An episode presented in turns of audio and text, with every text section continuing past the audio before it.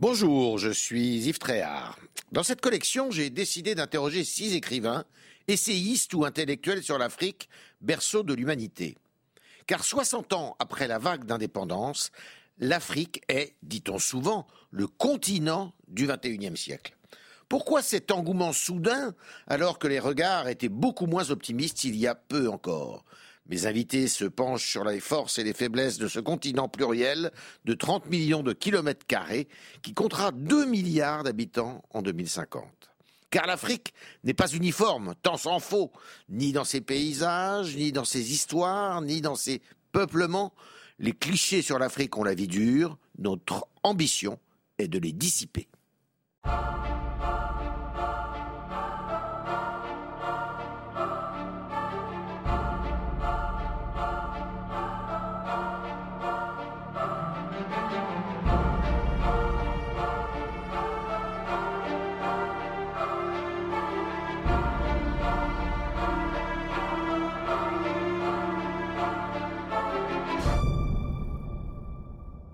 Fabrice Almeida, pourquoi ne peut-on jamais parler de l'Afrique sereinement? Bah, pour moi, c'est un gros problème d'en parler sereinement, parce que ça rejoint l'histoire intime, ça rejoint l'histoire familiale. Donc c'est à chaque fois une. Euh, Franco-béninoise pour ce qui vous concerne. Exactement. Et c'est une tension parce que, euh, comme euh, j'ai eu un mouvement de vie, on a vécu là-bas, toute mon enfance est là-bas. ensuite, je reviens en France. Voilà, mon père reste là-bas. Donc il y, y, a un mélange de, de, psychologie et de. Et comment dirais-je de, de vie personnelle. Et par ailleurs, il y a ensuite toutes les thématiques euh, politiques des années 60-70 hein, qui ont été euh, celles de, de, mon enfance, qui euh, en permanence me hantent dans, dans, cette question de qu'est-ce que c'est qu'être indépendant. Vous êtes un enfant de l'indépendance en fait Pratiquement. Sans dévoiler de secret, vous êtes né en 1963. Exact. Et le Bénin venait d'arriver à l'indépendance. En 60, oui, exactement, comme toutes les, colonies à peu près, subsahéliennes françaises. Il gagne son indépendance et je, je, vis mes premières années là-bas. Et ma mère y vit, et il est prof. Hélène d'Almeida. Ouais. Nétopore. Exactement. Euh, ça, va vous faire marrer. C'était une communiste au départ. Donc, elle est euh, communiste. On les voit là, votre père et votre mère. Voilà, exact. Hein et euh, maman était membre du Parti communiste jusqu'en 56. La même cellule qu'Annie Riegel, euh, et la même cellule que François Furet. et euh, tous d'ailleurs après, voilà, et tous après ces cartes du parti après 1956, en se rendant compte des crimes de, de Staline. Et, elle, rencontre votre père, Monsieur Dalmeda. exactement dans ces années-là. Hein. Elle passe l'agrégation, elle rencontre mon père, et on sent qu'il va y avoir les indépendances, et il décide d'aller vivre mhm. au Bénin parce que mon père est originaire du Bénin. Il a fait une partie de ses études euh, au Sénégal, euh, puis ensuite il a fait son lycée à Tours en France avant de venir faire sa spécialisation en agronomie à Paris. Donc ils se rencontrent là euh, et, à partir de là, ma mère va se mettre à travailler sur l'Afrique et va, essayer de tester ses méthodes éducatives sur nous. Ouais, Donc j'ai pas eu une éducation complètement africaine. C'est-à-dire que j'avais le droit au coup de ceinture de papa de temps en temps, oh. mais j'avais le droit à maman qui nous disait jamais un coup ne viendra de moi. Voilà, jamais une gifle. Alors, euh, il y en a un qui a parlé de l'histoire et de l'Afrique, c'est Nicolas Sarkozy. Quand il est allé euh, à Dakar juste après son élection en 2007, il fait euh, une conférence à l'université Charenta Diop. Mm. Et là, il dit que l'homme africain n'est pas entré dans l'histoire. Vous, vous êtes historien, vous êtes agrégé d'histoire.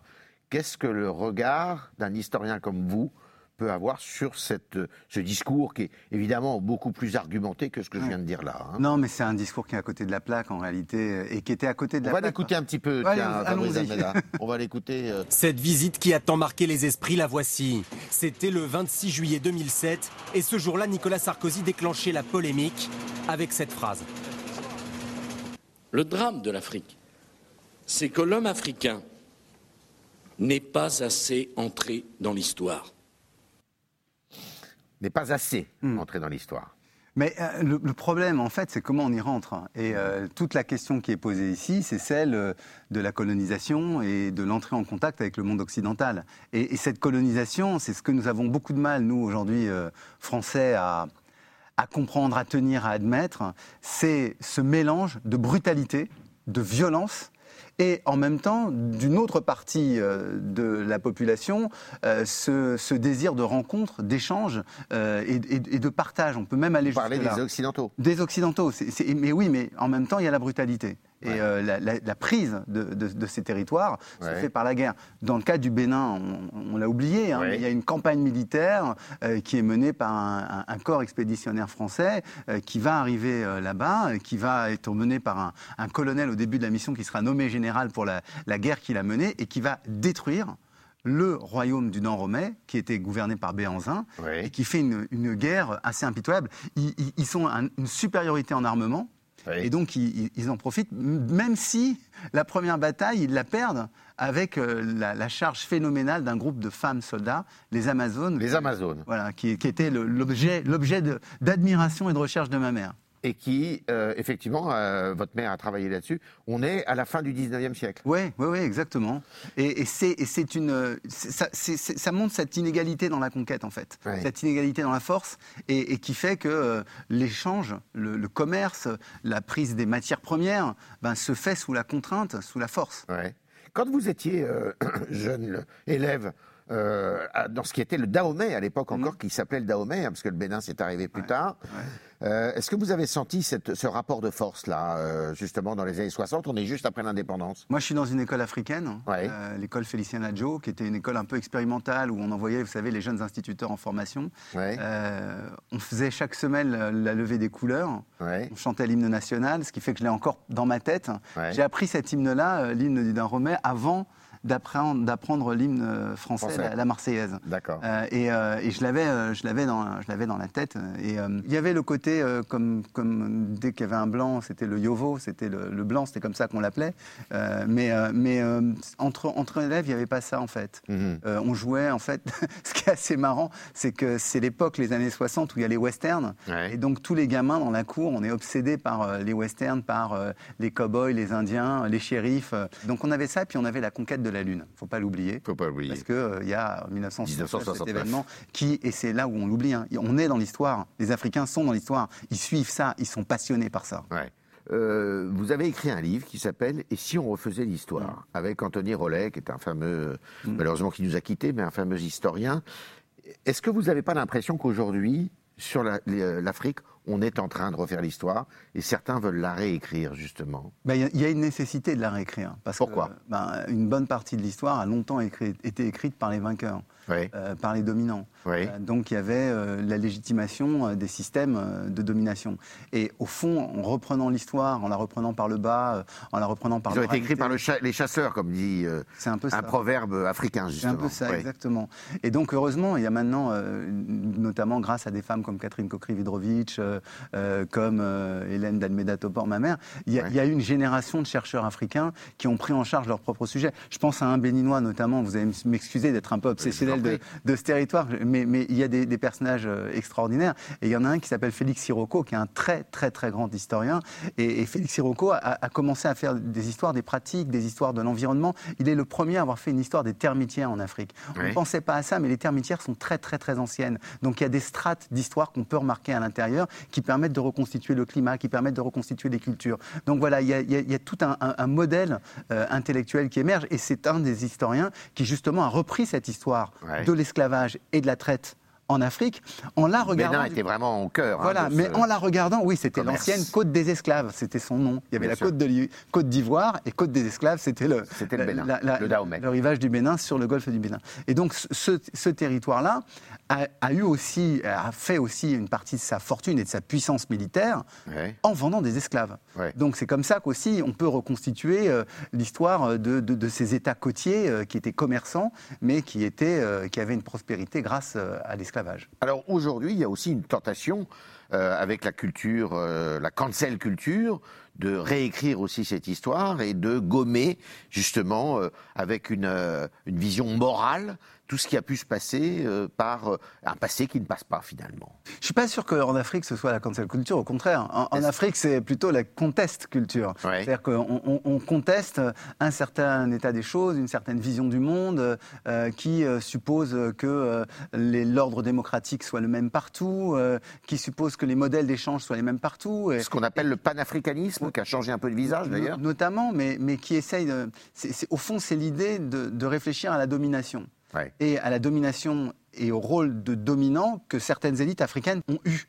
Donc d'où tenait-elle leur légitimité? Euh, Il y a une génération qui est arrivée, euh, qui est arrivée parce qu'elle est, arrivée dans la lutte. On a oublié, hein, mais les, les hauts de poignées, etc., ils deviennent ministres, mais ils deviennent ministres en partant d'une position au départ opposée, adversaire, euh, concurrente. Vous voulez dire, ils deviennent ministres en sous la 4 République, exactement, en France, exactement. et un peu au début de la 5 d'ailleurs. Alors qu'il portait, euh, alors qu'il portait un discours d'autonomie, puis un discours d'indépendance. Donc c'est des choses, c'est des, des, mouvements qui étaient euh, très forts, et eux, ils ont cette légitimité d'avoir gagné d'une certaine manière l'indépendance, mais les générations qui viennent après, d'où est-elle leur légitimité? De la force, du vote, euh, de l'affiliation. Donc tout ça pose euh, beaucoup de, problèmes et, explique cette, cette, culture de la contestation pour les gouvernants et pour ceux qui euh, éventuellement euh, jouent les marionnettistes derrière. Et est-ce qu'il n'y a pas justement une, euh, une espèce de conflit générationnel entre ceux qui, d'une certaine façon, ont participé à ces indépendances, ont lutté pour l'indépendance, mais finalement se sont accommodés d'une certaine façon du passé colonial, et puis aujourd'hui, justement, cette jeunesse africaine qui est beaucoup plus virulente et qui veut justement eh bien, couper les ponts d'une certaine façon avec la culture occidentale. C'est hyper ambivalent, ambivalent ah. parce que le, le, le enfin, je veux dire, si on se promène dans, les rues de Lagos, ou même si on se promène dans les rues de, de villes d'États plus développés, hein, comme l'Afrique du Sud, euh, y a, on a tous le, rêve américain, on a tous le rêve de la, la, la, la vie euh, belle, facile, euh, etc. C'est un rêve que l'enfant occidental partage avec l'enfant africain. Donc y, y il y, a ce, mythe, il y a cette idée aussi qu'on va pouvoir aller dans ces pays-là pour éventuellement tenter sa chance et faire fortune. Donc là, là-dessus, il y a toujours une très très grande attractivité.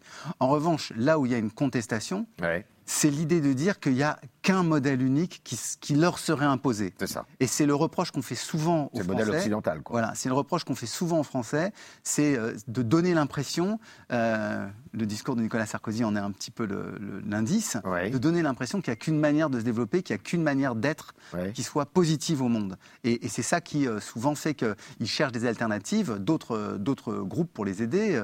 jadis, c'était l'URSS, aujourd'hui, c'est la Chine et la Russie parce qu'ils cherchent l'alternative pour, pour avoir leur propre logique de développement, leur propre logique de, de définition de la légitimité et de la, et de la culture même. Il y a une volonté de réappropriation justement de son identité. Euh, on le voit d'ailleurs avec euh, euh, aujourd'hui la restitution des œuvres d'art aussi de son identité, de sa culture. et d'ailleurs le Bénin est au premier chef concerné puisque ça fait pas mal de bruit. Il y a eu la restitution mm. Mm. des statues qui sont là, qui paraissent petites mais qui sont beaucoup plus grandes que ça. Des statues d'Abomey, qui était le, royaume d'Abomey. C'est les, statues des trois rois qui se sont succédés. Oui, c'est ça. Et, Gézo, Glélé et Abomey, qui ont construit un véritable royaume, une puissance militaire, et euh, qui sont vaincus, et ces statues sont prises dans le palais royal d'Abomey par le général Dodds, qui les rapporte en France, comme euh, trophée euh, de la victoire militaire. Et c'est vrai qu'Emmanuel Macron a pris la, décision de, de, les rendre, de les restituer, après le rapport fait par deux personnalités éminentes, Sarr et, et Savoie. Euh, euh, et, au fond, ça pose une question parce que le Bénin actuel, il a été en partie construit par ceux qui étaient pour la défaite du royaume d'Abomey. Parce qu'il ne faut pas oublier qu'à l'époque, ah, le royaume de Ouida et Porto Novo sont plutôt sous l'influence française et donc sont opposés au, royaume d'Abomey qui essaye de, leur, de leur imposer sa, règle par la force. Et, en fait, aujourd'hui, et, notamment Porto Novo, était, était, était, était concurrent de, de, ce royaume. Donc c'est assez amusant de se dire qu'on restitue ça à un État qui prend comme euh, identité l'État qui s'est battu et qui minorise, qui, qui, qui, donne une position mineure, en fait, à ceux qui étaient, euh, j'allais dire, les collabos. Et pour le coup, j'en parle comme ça, parce que c'est ma famille. Ah. Parce qu'au fond, moi, j'appartiens à, un groupe qui est très connu euh, des Africains, qui est ce qu'on appelle les Afro-Brésiliens. C'est-à-dire des gens qui sont des descendants soit d'esclaves, soit de, de, personnes qui sont parties en traite, comme on dit, en, au Brésil, qui sont là-bas devenus libres et qui sont revenus en portant les noms de leurs anciens maîtres. D'Almeida, c'est mon nom, c'est un nom qui vient du Brésil, c'est un nom portugais. Euh, ma nationalité, quand ma famille revient en Afrique, elle est portugaise. Parce qu'on revient avant l'indépendance du Brésil, donc on revient, on est portugais. On s'inscrit à Porto Novo dans le fort portugais. Et on est pour les Français. Pourquoi? Parce qu'on a fait du commerce, on a une maison de commerce, et on veut que les Français viennent parce qu'avec eux, il y aura la tranquillité, la sécurité, on pourra continuer le business. Passionnant. Et c'est ce qui fait qu'une partie de ma famille va être secrétaire général du gouverneur, et que mon oncle Ignacio Pinto va être euh, dans le même parti qu'Oufouette-Boigny, euh, sénateur de la République sous la quatrième et aussi ce qui explique que euh, la religion du vaudou mm. eh bien, est partagée aussi bien en, en Amérique latine, et notamment au Brésil, et au Bénin, parce que c'est vraiment le pays d'Afrique où on cultive cette, ce culte du vaudou et qui est aujourd'hui encore démultiplié par rapport à ce qu'il était par le passé, parce que c'est aussi une attraction touristique, tu peux le dire aujourd'hui, le vaudou. Ouais, bon après il y a ceux qui y croient. Oui, d'accord. c'est vrai que quand on, a, quand on a vécu quelques années là-bas, on finit par avoir une trouille bleue de parler de ce genre de choses, ouais. parce qu'il euh, il y a toujours euh, la menace du sorcier, euh, il y a toujours la, la, menace de la, de la, de la, du sort qui va être jeté à distance. Mais au fond, quand on était en vacances, dans les années 60, on allait euh, en Bourgogne, dans le Morvan. Et dans le Morvan, il y avait encore un petit peu cet esprit euh, superstitieux qu'une partie des campagnes françaises ont gardé. Et euh, on faisait très attention quand quelqu'un vous faisait des cornes. C'était pas si loin.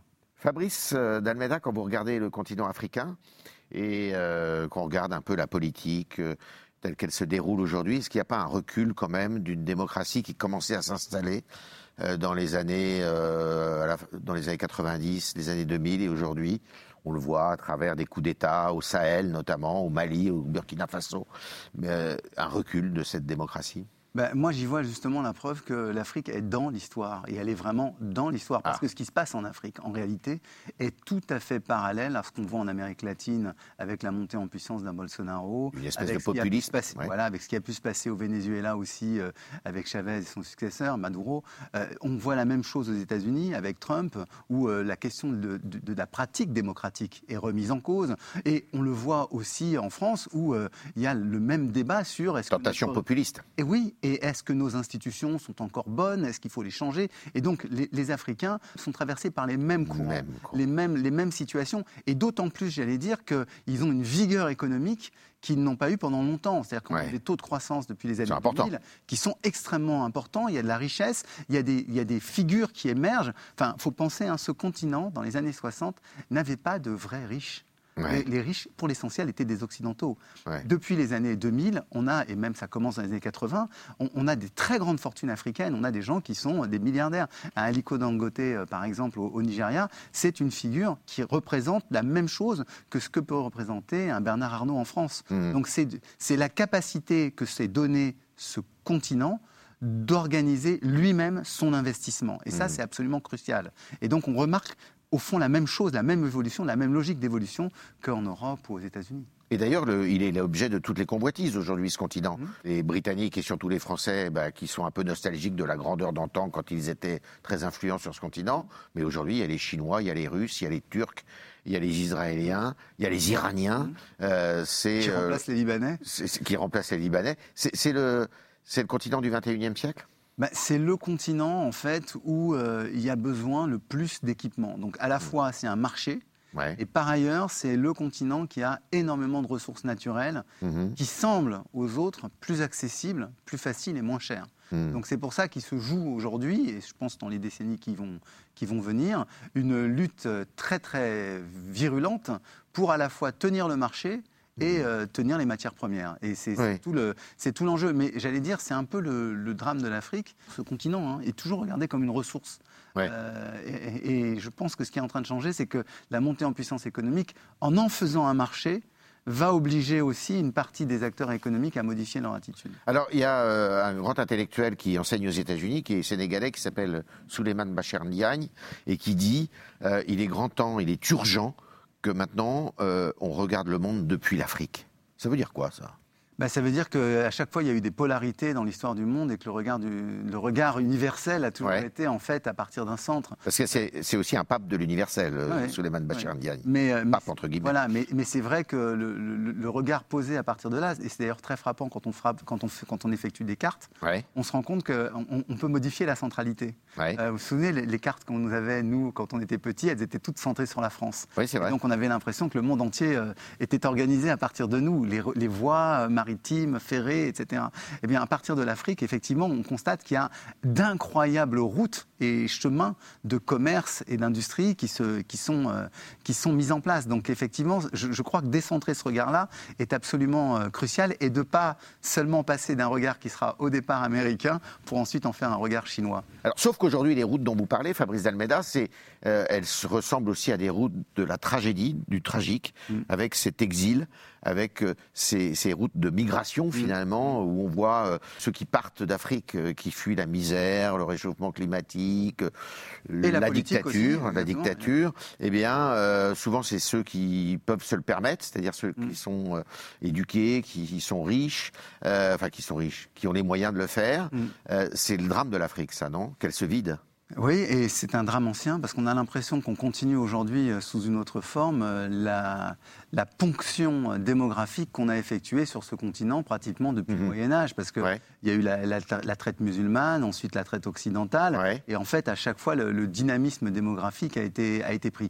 Mais je crois que là on est, on est dans autre chose, parce que ce que ça pose comme question pour moi, c'est à la fois euh, la question que ça pose chez nous en France et en Europe plus largement, qui est celle de l'homogénéité culturelle, et tout le débat qu'on a euh, et qui est lacérant dans notre société depuis les années 80 avec la montée du, Front National puis du Rassemblement National. Mais ça pose la même question en Afrique, c'est-à-dire l'intolérance qu'on a par rapport à certains groupes ethniques. Et ce qui me frappe, c'est que nous, on regarde souvent les, États africains comme des États qui sont euh, donnés avec la même logique d'homogénéité que la nôtre, mais en réalité, à l'intérieur, voilà, à l'intérieur, il y a une ethnicité qui est extrêmement puissante, extrêmement vigoureuse et qui explique parfois des tensions internes très très violentes et donc euh, des, des, poursuites, des rejets et, des nécessités de fuite. Et, ce qui me frappe, c'est pour ça que c'est important cette, cette, culture universelle, euh, c'est d'essayer justement d'avoir cet universalisme de l'humanité pour pouvoir cohabiter.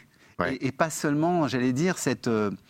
Euh, cette, exigence obsessionnelle ou de la nationalité ou de l'ethnicité qui finit par construire euh, du conflit, du massacre et de la liquidation. Alors vous, vous êtes particulièrement exposé à ça parce que vous êtes métisse. Oui. Euh, c'est dur de parfois. Alors en Afrique, on va vous dire que vous n'êtes pas africain, mmh. et peut-être, je mmh. me permets, en France, on vous dit que vous n'êtes pas français. Moi, moi j'ai une chance, j'ai une chance inouïe. Je veux dire, enfin, je, vis dans un pays qui m'a accepté, mais qui m'a accepté et qui m'a donné des choses. Vous parlez de la France. Euh, bah oui, qui, qui sont inimaginables. Euh, ce pays m'a éduqué. Ouais.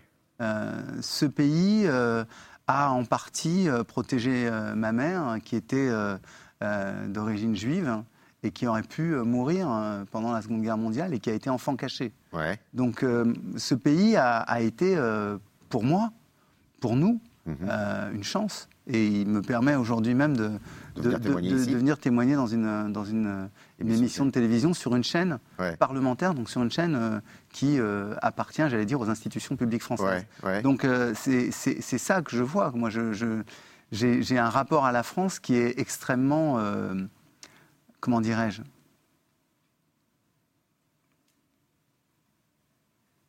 J'ai une dette envers la France, pour le dire autrement. C'est-à-dire que je, lui dois beaucoup. Je lui dois beaucoup, ouais. Et votre rapport à l'Afrique? L'Afrique, c'est le continent euh, qui était celui de mon père. C'est un continent où je vais de temps en temps. Mais euh, c'est, je vais le dire autrement. En fait, l'Afrique, ça a été le début de mon engagement militant. Ah. Le premier engagement militant que j'ai fait, c'était au lycée Turgot. Euh, et on a créé avec euh, Léadi Soglo, qui était le neveu de Nicéphore Soglo. Qui a été président euh, du Bénin, il faut le dire. Le, fils, pardon, de, Nicéphore, mais le, neveu du général Soglo, qui avait été déjà chef d'État dans les années 60. Et, et Léadi et un certain nombre, James Camartin, on a créé un comité afro-antillais. Et précisément parce que dans ce pays, la France, qui nous donnait beaucoup, on avait le sentiment qu'il y avait une toute petite reconnaissance qui serait nécessaire euh, de, euh, de ce que nous étions et on était très énervé du fait que tout le monde pensait pouvoir parler d'Afrique sans jamais demander à des gens qui étaient d'origine africaine. Je crois que ça a bien changé, n'est-ce pas, Yves Oui, oui, bah oui, oui, la preuve. et donc, euh, cet engagement militant, c'est ça. Et au fond, l'Afrique, pour moi, c'est ça. C'est euh, euh, le, le moteur d'une solidarité. Est-ce que vous qui êtes euh, historien, qui enseignez encore à l'université, mais euh, est-ce que, euh, puisque les rapports sont aussi étroits entre l'Afrique francophone, l'Afrique de l'Ouest et, du Nord et, la, France, est-ce qu'on enseigne suffisamment justement bah, cette histoire-là à l'école, je dirais? À l'école, je ne suis pas sûr. en tout cas, ce qui me frappe, c'est que nous, à l'université, maintenir les liens est compliqué. Parce que plus on prend des mesures restrictives sur les visas, plus on prend des mesures restrictives sur l'immigration, plus ça rend compliqué le parcours de nos étudiants. Donc ça, ça a été un moment, et je me souviens euh, notamment d'une autre historienne, Claude Hélène Perrault, qui était intervenue auprès du président Chirac pour qu'on puisse avoir des visas étudiants euh, beaucoup plus légers, beaucoup plus faciles, alors que même montait déjà euh, tout ce discours contre les échanges académiques comme procurant une, une forme cachée d'immigration. Donc moi, je suis très attentif à ça. À l'école, en fait, ce qu'on apprend malgré tout, c'est un peu la géographie. Et je pense qu'il faudrait qu'on apprenne plus, parce que justement, euh, le, monde voit ces échanges, certes, euh, reculer un petit peu en, volume. Le commerce mondial est un peu plus faible que euh, dans les années 2000, mais la mondialisation reste quand même un, processus très très très important.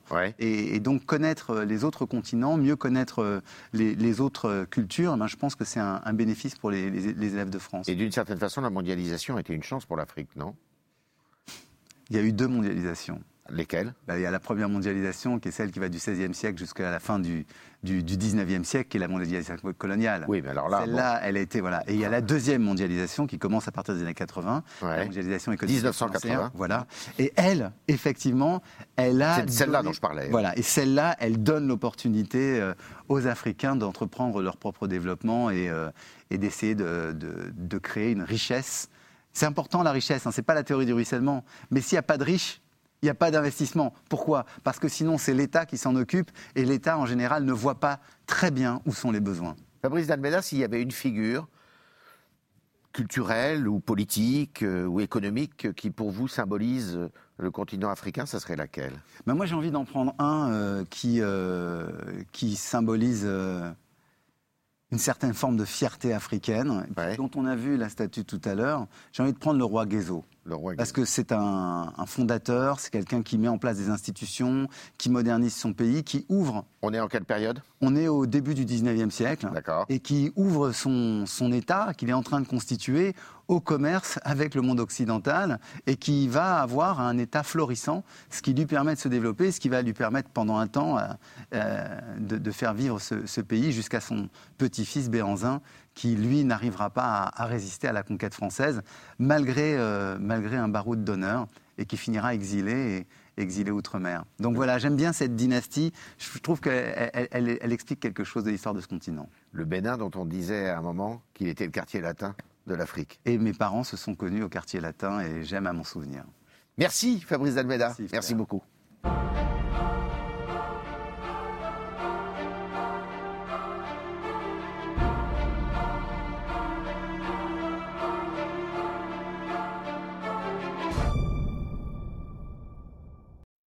Venez d'écouter un podcast de la chaîne LCP.